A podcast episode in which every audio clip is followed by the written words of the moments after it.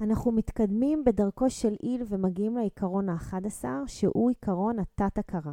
מבלי להיכנס כאן להסברים פסיכולוגיים שאנחנו לא מתיימרים להבין מספיק לעומק, נגיד שרק מרחב התת-הכרה הוא מרחב לא מודע בנפש האדם. ניסיון החיים שלנו, החוויות שחווינו והמחשבות המגוונות שמוצאות את דרכן בצורה כזו או אחרת לתת-מודע שלנו, ומשם באופן מכוון או שבממש לא מכוון, הם גם משפיעים על מסלול חיינו.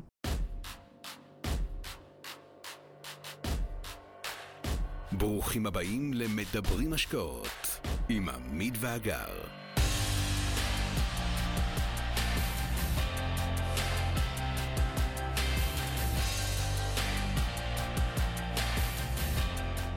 חשוב והתעשר הוא אחד הספרים המובילים בז'אנר ההתפתחות האישית וההצלחה הפיננסית שחיבר הסופר נפוליאון היל.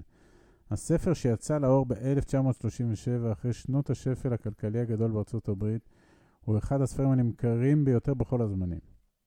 הספר מניח בפני הקוראים פילוסופיית עושר, שהיא למעשה גם פילוסופיה של עושר, המבוססת על מחקר שערך היל על דרכם של 500 אנשים עשירים, שאותם ליווה לאורך 25 שנים. היל חקר את האמונות, החשיבה ורכיבי האישיות שלהם, את הכלים שעמדו לרשותם ואת האופן שבו התפתח ההון שלהם. מהמחקר זיקק היל 13 כללים תודעתיים ומעשיים. לשיטתו, אדם שיבחר לאמץ את הכללים, לפחות חלקית, יגדיל בצורה משמעותית את סיכוייו להפך לאדם עשיר. לשיטתנו, היל צודק. בסדרת חושבים ומתעשרים נציע זיקוק של הזיקוק. נציע פרשנות לדרך החיים שהספר פורס בפנינו, דרך חיים שאומנם גובשה בזמן אחר ובמקום אחר, אך אנחנו מוצאים אותה רלוונטית מאוד גם למציאות הישראלית בת זמננו. אנחנו מתקדמים בדרכו של איל ומגיעים לעיקרון ה-11, שהוא עיקרון התת-הכרה. מבלי להיכנס כאן להסברים פסיכולוגיים שאנחנו לא מתיימרים להבין מספיק לעומק, נגיד שרק מרחב התת-הכרה הוא מרחב לא מודע בנפש האדם.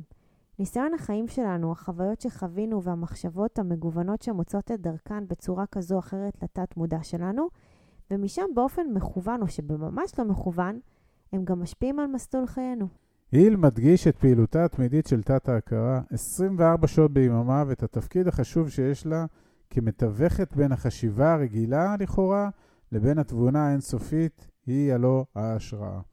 אמצעי התיווך הזה אחראי על חיבור מחשבות עם טיבול תבוני ייחודי, ומשם, בהינתן התנאים הנכונים שתלויים בעיקר ברצון האדם ובפעילותו, על תרגום המחשבה למציאות.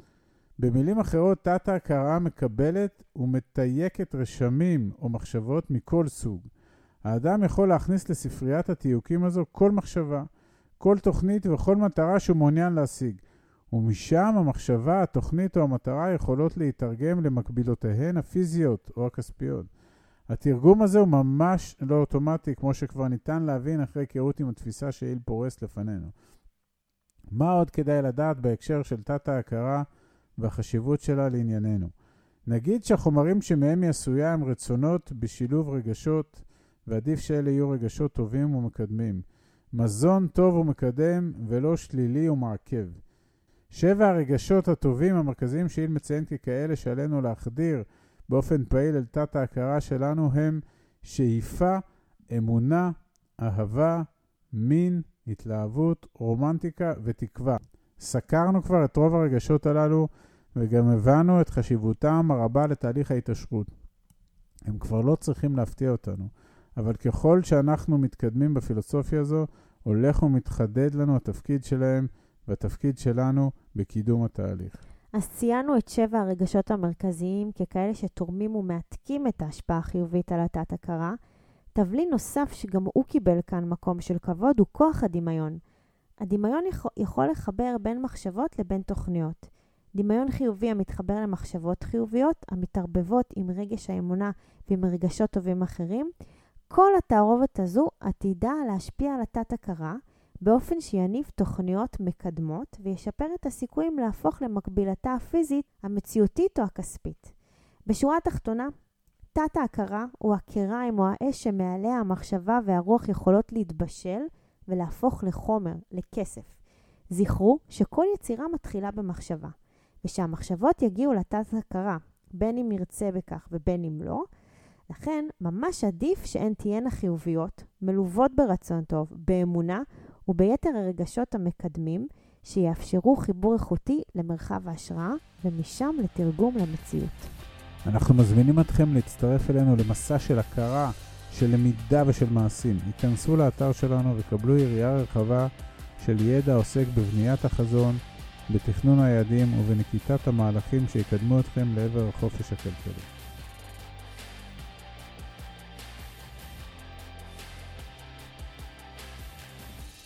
עד כאן להפעם. כרגיל, שמחנו לשתף בידע ובניסיון שלנו, מקווים שנתרמתם. מי שממש רוצה להכיר ולהיחשף להזדמנויות ההשקעה בהן אנחנו משקיעים, מוזמן לאתר שלנו, תוכלו למצוא הכל שם. אנחנו כמובן גם פעילים בכל הרשתות החברתיות, מוזמנים לעקוב אחרינו.